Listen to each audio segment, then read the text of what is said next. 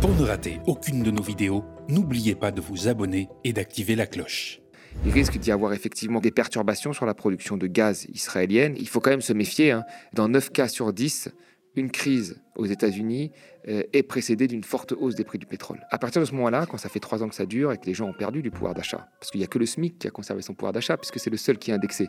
Le revenu moyen a perdu le pouvoir d'achat, le R S A a perdu le pouvoir d'achat, les retraites ont perdu le pouvoir d'achat. Et Macron, il, veut, il a dit non. Là-dessus, je, je, ce sera non. Ça va être un dialogue de sourds. Bonjour tout le monde, je suis ravie de vous retrouver pour ce nouvel Instant Porcher. L'Instant Porcher, c'est un petit moment qu'on se prend entre nous, avec Thomas, pour analyser, décrypter et avoir les clés pour comprendre ce qu'il se passe autour de nous. Pour nous, la rentrée, c'est dans cinq petits jours à la télévision, c'est pour ça qu'on est revenu sur le grand plateau.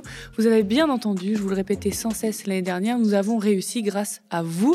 Vendredi, vous aurez enfin un média libre et indépendant des luttes sur les bouquets télé des box internet. Oui, nous allons nous frotter aux grandes chaînes. Nous avons absolument besoin de vous pour cette grande étape de l'histoire médiatique. Pour constituer notre grille des programmes, nous sommes en pleine levée de fonds sur Kiss Kiss Bank Bank. Nous avons atteint les cent soixante-dix mille euros. Merci, rejoignez cette grande aventure et soutenez la première coopérative médiatique de France sur le petit écran. On a besoin de vous, donc continuez. Bonjour Thomas. Bonjour Lisa. Alors avec toi aujourd'hui au programme, on va parler du, des conséquences économiques du conflit israélo-palestinien, puis des propositions autour du salaire d'Elisabeth Borne, la conférence sociale, de ce qui se passe en Belgique. On va voir tout ça avec toi. C'est parti.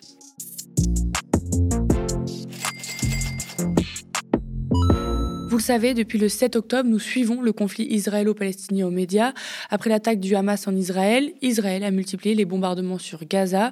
L'armée israélienne a demandé l'évacuation sous vingt-quatre heures de plus d'un million d'habitants du nord de la zone. Une demande impossible sans conséquences dévastatrices, selon l'ONU, qui, avec Human Rights Watch ou encore M S F, ont tiré la sonnette d'alarme et décrit une catastrophe humanitaire sans précédent, où Gaza était sans eau pendant sept jours et sans électricité, avec des accès aux soins limités et entravés. Une situation meurtrière, hein, mille quatre cents morts en Israël, plus de deux mille six cents à Gaza, dont plus de sept cents enfants, selon un dernier bilan des autorités locales dimanche soir. Entre le soutien inconditionnel à Israël d'une part ou les accusations en soutien du terrorisme d'autre part, la scène politico-médiatique mondiale et française est saturée. Au Média, nous avons tenté et décidé de prendre le temps de mener un débat sain et posé, et je vous invite à aller voir nos émissions pour s'informer, réfléchir autour des questions politiques, historiques et humaines. Nous, dans l'Instant Porcher, émission économique, nous allons nous pencher sur une question que nous savons bien secondaire au regard de la catastrophe humanitaire en cours, les conséquences pour l'économie mondiale et française avec le risque d'extension du conflit à la région autour d'Israël, où, évidemment, l'Occident est loin d'y être absent matériellement ou économiquement. Et tout cela révèle et met à mal les relations interdépendantes entre des pays. Tous les efforts des États-Unis pour pacifier les relations entre leur grand allié Israël et ses voisins du Moyen-Orient tombent à l'eau, écrit la Tribune avec l'A F P. En effet, l'Arabie saoudite a décidé de suspendre les discussions avec Israël, a affirmé ce samedi à l'A F P une source proche du gouvernement saoudien. Riyad déclare son rejet catégorique des appels au déplacement forcé de la population palestinienne de Gaza et sa condamnation du bombardement continu de civils sans défense dans ce territoire, a indiqué le ministère saoudien des Affaires étrangères dans un communiqué. Le ministère des Affaires étrangères a également appelé vendredi la communauté internationale à agir rapidement pour stopper toute forme d'escalade militaire à l'égard des civils, empêcher une catastrophe humanitaire et apporter l'aide nécessaire aux habitants de Gaza. Les priver des moyens essentiels d'une vie décente est une violation de la loi humanitaire internationale et va exacerber la crise et les souffrances que la région connaît, a-t-il ajouté. Les inquiétudes se concentrent surtout autour de l'Iran. Les États-Unis les soupçonnent d'avoir préparé l'attaque du Hamas. Les relations entre les deux pourraient se dégrader aussi. Si ces crimes de guerre commis par l'entité sioniste Israël ne s'arrêtent pas immédiatement, alors nous pouvons imaginer n'importe quelle possibilité, a prévenu le ministre des Affaires étrangères iranien vendredi. À la frontière Liban-Israël, les affrontements meurtriers se sont multipliés entre l'armée israélienne et le Hezbollah, l'organisation chiite libanaise proche de l'Iran. Emmanuel Macron a mis en garde le président iranien contre toute escalade ou extension du conflit. Quels impacts énergétiques, économiques risque-t-on dans tout cela ? Israël détient des ressources en gaz naturel sur une vingtaine de milliards de mètres cubes produits en deux mille vingt-deux, l'État hébreu en avait exporté près de la moitié, en particulier vers l'Égypte et la Jordanie. Moins de gaz vers ces deux pays signifie moins d'exportation de gaz naturel liquéfié d'Égypte, donc moins de gaz naturel liquéfié pour le reste du monde, résume Anne-Sophie Corbeau, chercheuse au Centre Global de Politique de l'Énergie à l'Université Columbia, au journal Le Monde.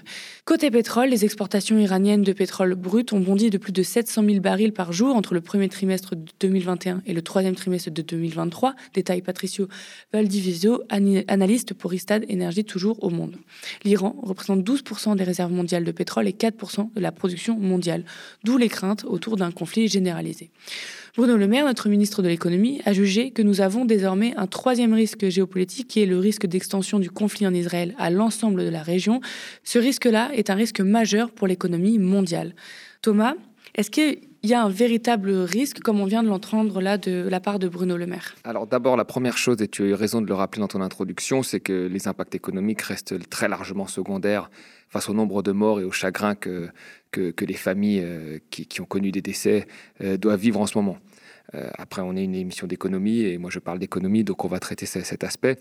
En fait, de, de quoi va dépendre les impacts économiques? Parce que pour le moment, ils sont euh, assez faibles. Pourquoi ils sont assez faibles? Parce que Israël n'est pas un gros producteur de pétrole, ni un très gros producteur de gaz, comme c'était le cas par exemple de la Russie, où là tout de suite, il y avait eu un impact à dès qu'il y avait eu des tensions géo- géopolitiques et qu'il y avait le conflit qui avait commencé, il y avait eu un impact majeur tout de suite sur les, sur les marchés pétroliers et, et, et les marchés gaziers.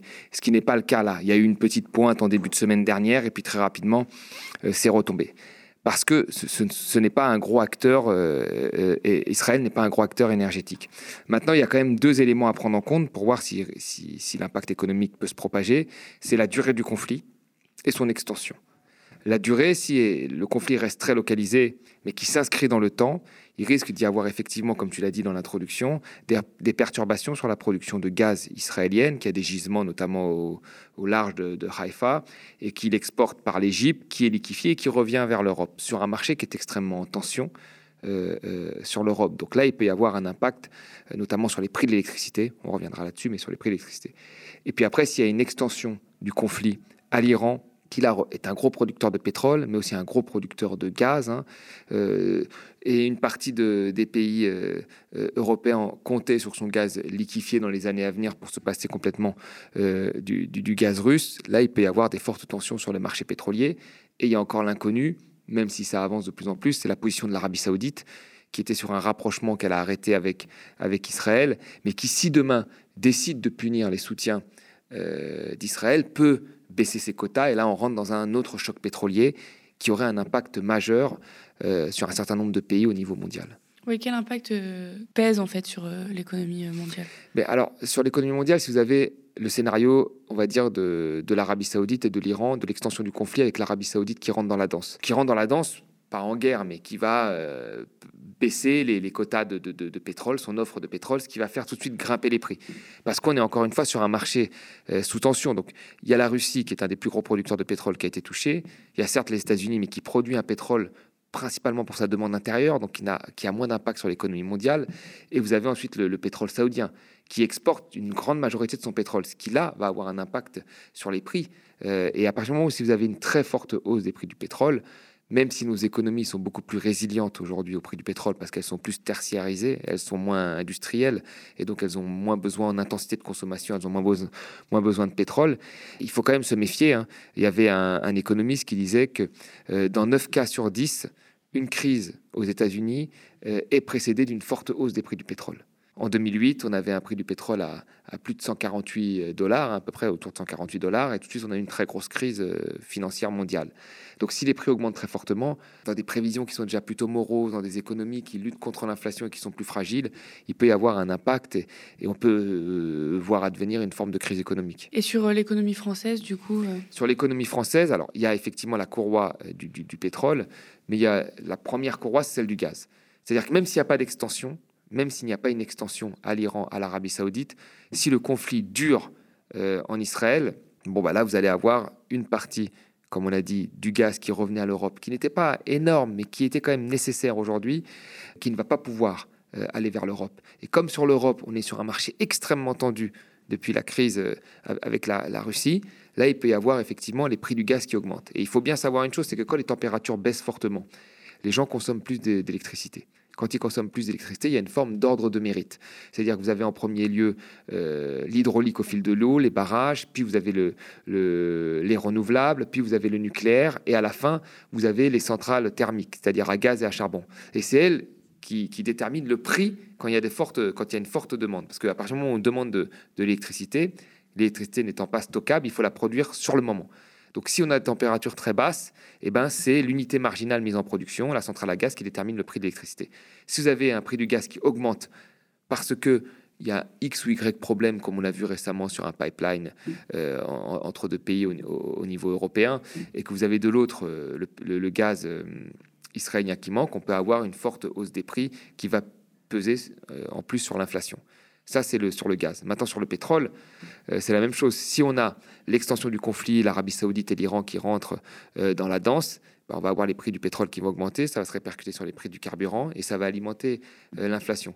Ce qu'il faut savoir, c'est qu'il euh, y a des, des travaux très sérieux qui ont été faits en économie qui montrent qu'en fonction du cycle de conjoncture, on a un impact plus ou moins fort.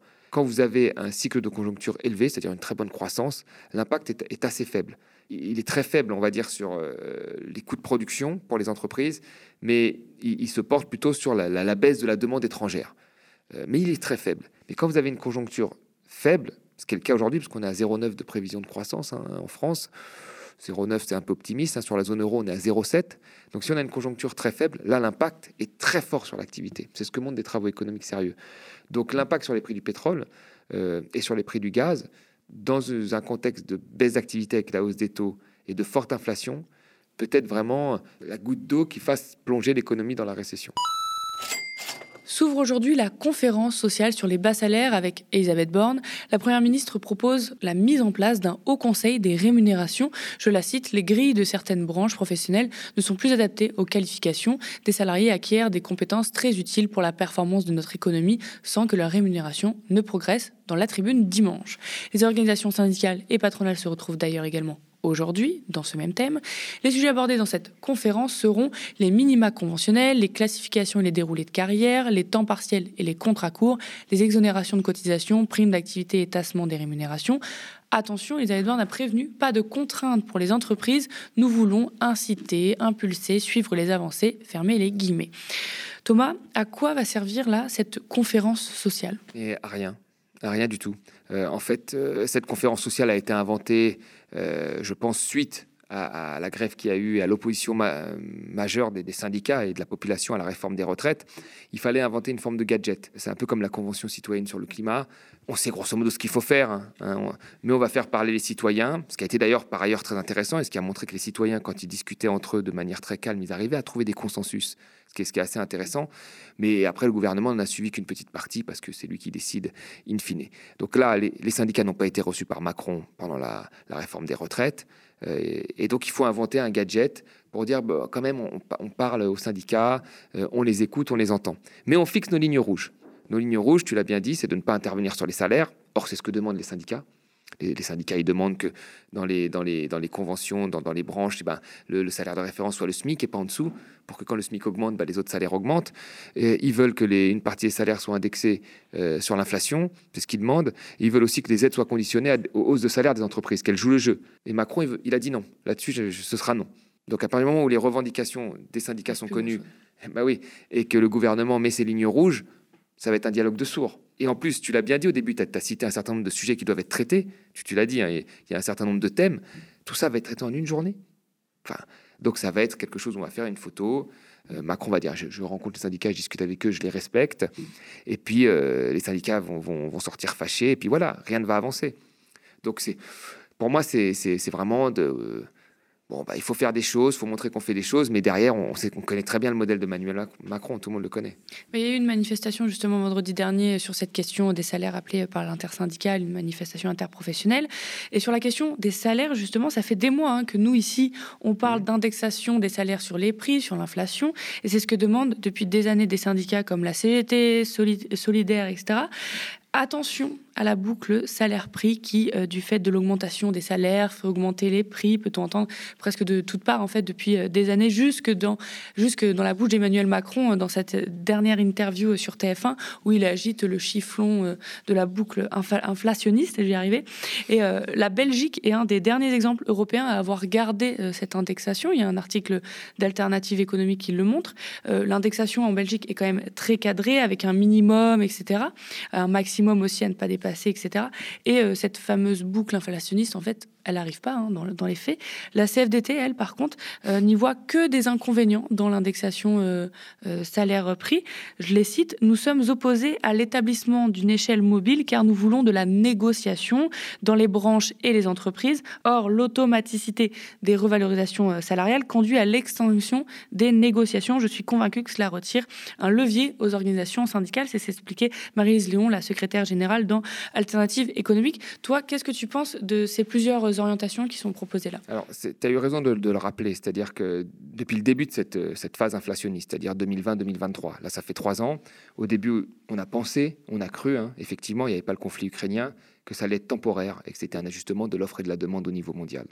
Puis le conflit ukrainien est arrivé euh, et là on, on se dit, bon, l'inflation euh, va durer quoi qu'il arrive, elle va durer. On, tout, tout le monde le dit qu'elle risque de durer en tous les cas.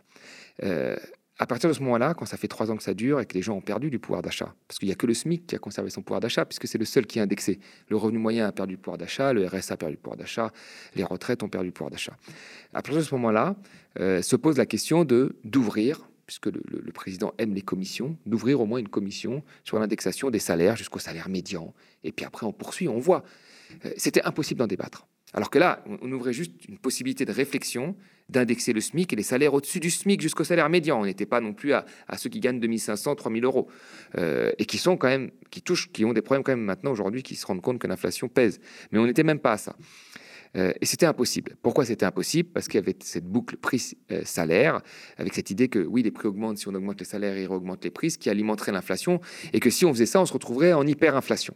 Force est de constater, tu l'as bien dit, c'est que la Belgique, qui est un pays qui indexe ses salaires sur les prix, ne connaît pas cette boucle d'hyperinflation. Et c'est le cas aussi de Malte, et c'est le cas du Luxembourg aussi, qui sont deux autres pays qui ont indexé. Pourquoi ? On l'avait dit ici au début, parce qu'il y a un certain nombre de critères euh, qui font qu'on arrive à cette hyperinflation, euh, que l'on ne retrouve pas dans nos pays euh, riches, qui sont plus présents dans les pays émergents pour d'autres raisons qu'on pourra développer, mais qu'on ne retrouverait pas dans un pays euh, comme la France et encore moins dans une zone, dans une zone euro.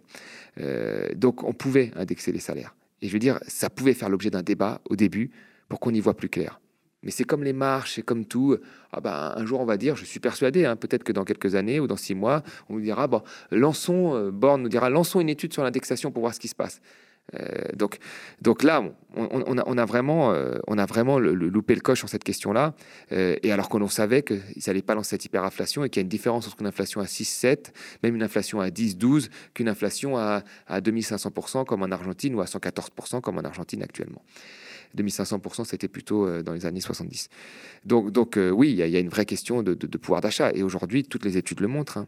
Le pouvoir d'achat est la première priorité des Français. L'étude de, de la Fondation Jean Jaurès, à quarante-six pour cent le monde, donc il fallait trouver des solutions. Et on a, on a, il n'y a pas eu de solution qui a été faite par l'État. La seule solution qui a été dite, c'est d'inciter les entreprises à le faire. Quand elles le peuvent, elles l'ont fait. Jamais au même niveau que l'inflation, hein, mais elles, elles ont, il y a quand même des effets de rattrapage, parce que on, je pense que dans l'entreprise, il y avait des, des, des pressions très fortes. Mais euh, force est de constater que la majorité des gens ont perdu en pouvoir d'achat aujourd'hui. Et donc du coup, sur euh, le point de vue de la C F D T qui dit que ça pourrait enlever des leviers aux syndicats, que ce soit automatisé cette indexation, t'en penses quoi ? Je, je, je pense pas, parce qu'en réalité, euh, ce qu'on a vécu euh, avant, c'est que les syndicats demandaient des, des hausses, parfois dans certains secteurs, au-dessus des indexations automatiques.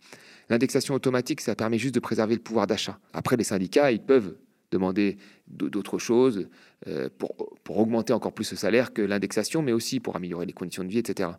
Donc, je ne pense pas que ça enlève un, un poids au syndicat. Je ne pense pas du tout. Je pense que, que le constat que l'on voit en tous les cas aujourd'hui, c'est que même si ça enlevait un poids, les syndicats, même s'ils ont réussi à avoir des augmentations de salaire probablement dans les entreprises, ils n'ont pas réussi à gagner la, la bataille du pouvoir d'achat. Donc il faut, que, il faut qu'ils fassent pression pour que ces mécanismes soient automatiques. Et eux, après, ils peuvent, dans certains secteurs difficiles, soutenir des augmentations beaucoup plus élevées que, que l'inflation. Parce que le but, quand même, c'est sur des, plusieurs années, c'est de gagner plus de pouvoir d'achat. Mmh. C'est pas, c'est pas de le préserver ou de le voir diminuer. Sur la boucle salaire-prix, Emmanuel Macron, il est quand même censé être doué en économie. Donc, quand il dit sur T F un, oui, ça, ça permet de, euh, ça, ça risque de, de créer une, une boucle inflationniste, et cetera. Est-ce qu'il croit vraiment à ce qu'il dit ou est-ce qu'il y a un but derrière de je ne veux pas toucher euh... non, c'est, c'est, c'est, c'est, c'est une, je pense que c'est une position qui est tenue par un, un bon nombre d'économistes qu'on a entendu, un bon nombre d'économistes, y compris des économistes de, de, du, du centre-gauche, comme Daniel Cohen qui disait que c'était... Et lui qui préconisait d'ailleurs, au lieu d'indexer les salaires, de, de faire de la redistribution en taxant les, les, les plus riches. Ce qui était aussi une piste, finalement. Si vous indexez pas, vous faites de la taxation de ceux qui profitent de l'inflation et vous la reversez sous, sous forme de primes ou, ou autre chose aux autres. Ce qui n'a pas été fait, ce qui a été fait en, en partie, mais pas, mais pas, mais pas totalement. Mais euh, il y a une partie des économistes qui ont dit ça, mais aujourd'hui, c'est les faits qui contredisent ces économistes. C'est ça qu'il faut regarder. C'est-à-dire que, oui, il y a une période dans certains pays, avec un certain nombre de conditions, où il y a cette spirale qui est partie, mais elle ne part pas à tous les coups. C'est ça qu'on disait au début. Et aujourd'hui, on le voit bien. Si ça partait à tous les coups, la Belgique devrait être dans une spirale inflationniste. Or, la Belgique, les trois pays qui ont indexé, vous en avez deux sur trois qui sont en dessous de la moyenne de la zone euro euh, en termes d'inflation. Ça veut bien dire que ça n'alimente pas une boucle Euh, de manière automatique, comme ça a été dit par ces économistes. Donc à un moment, quand les faits contredisent la réalité, euh, il faut, faut, faut, faut se, se, se fier aux faits et pas dire que les faits se sont trompés. Et là, c'est l'inverse que fait le gouvernement, et parce que ce serait trop compliqué euh, d'imposer ça. Il y aurait trop d'entreprises qui crieraient, euh, parce que l'inflation, c'est un conflit d'intérêts. Vous avez des gens qui en profitent, et on l'a bien vu euh, quand on voit les bénéfices, les profits des distributeurs et de grandes compagnies, et puis il y en a d'autres qui en pâtissent, c'est les trente pour cent les plus pauvres. Donc en fait, de l'économie pour ceux qui en profitent, vous n'avez pas intérêt à toucher. Quand vous vous souciez plus des trente pour cent euh, qui pâtissent de cette inflation, ou quarante pour cent, cinquante pour cent, même les trente pour cent qui en pâtissent très très fortement, bon ben, vous demandez une indexation pour préserver leur pouvoir d'achat. Et merci à vous, chez vous, d'avoir suivi cet épisode de l'Instant Porcher. Pour cette émission et pour le média, la rentrée, c'est dans cinq petits jours à la télévision. Vous avez bien entendu, je vous le répétais sans cesse l'année dernière, nous avons réussi grâce à vous. Vendredi, à vingt heures, vous aurez enfin un média libre et indépendant, des luttes sur les bouquets télé, des box internet. Oui, nous allons nous frotter aux grandes chaînes. Nous avons absolument besoin de vous pour cette grande étape de l'histoire médiatique, pour constituer notre grille des programmes. Nous sommes en pleine levée de fonds sur Kiss Kiss Bank Bank. Nous avons atteint les cent soixante-dix mille euros. Merci beaucoup. Faut continuer. Rejoignez cette grande aventure et soutenez la première coopérative médiatique de France sur le petit écran. Rendez-vous sur le canal trois cent cinquante de Free, vendredi à vingt heures, et bien sûr sur YouTube, qu'on ne quitte pas. Nous sommes ravis de décrypter l'actualité avec Thomas et vous chaque semaine. Merci de toujours nous suivre. Pour tous vos commentaires et pouces en l'air sous la vidéo, spectateurs, abonnés, donatrices et sociaux, je vous dis à la semaine prochaine.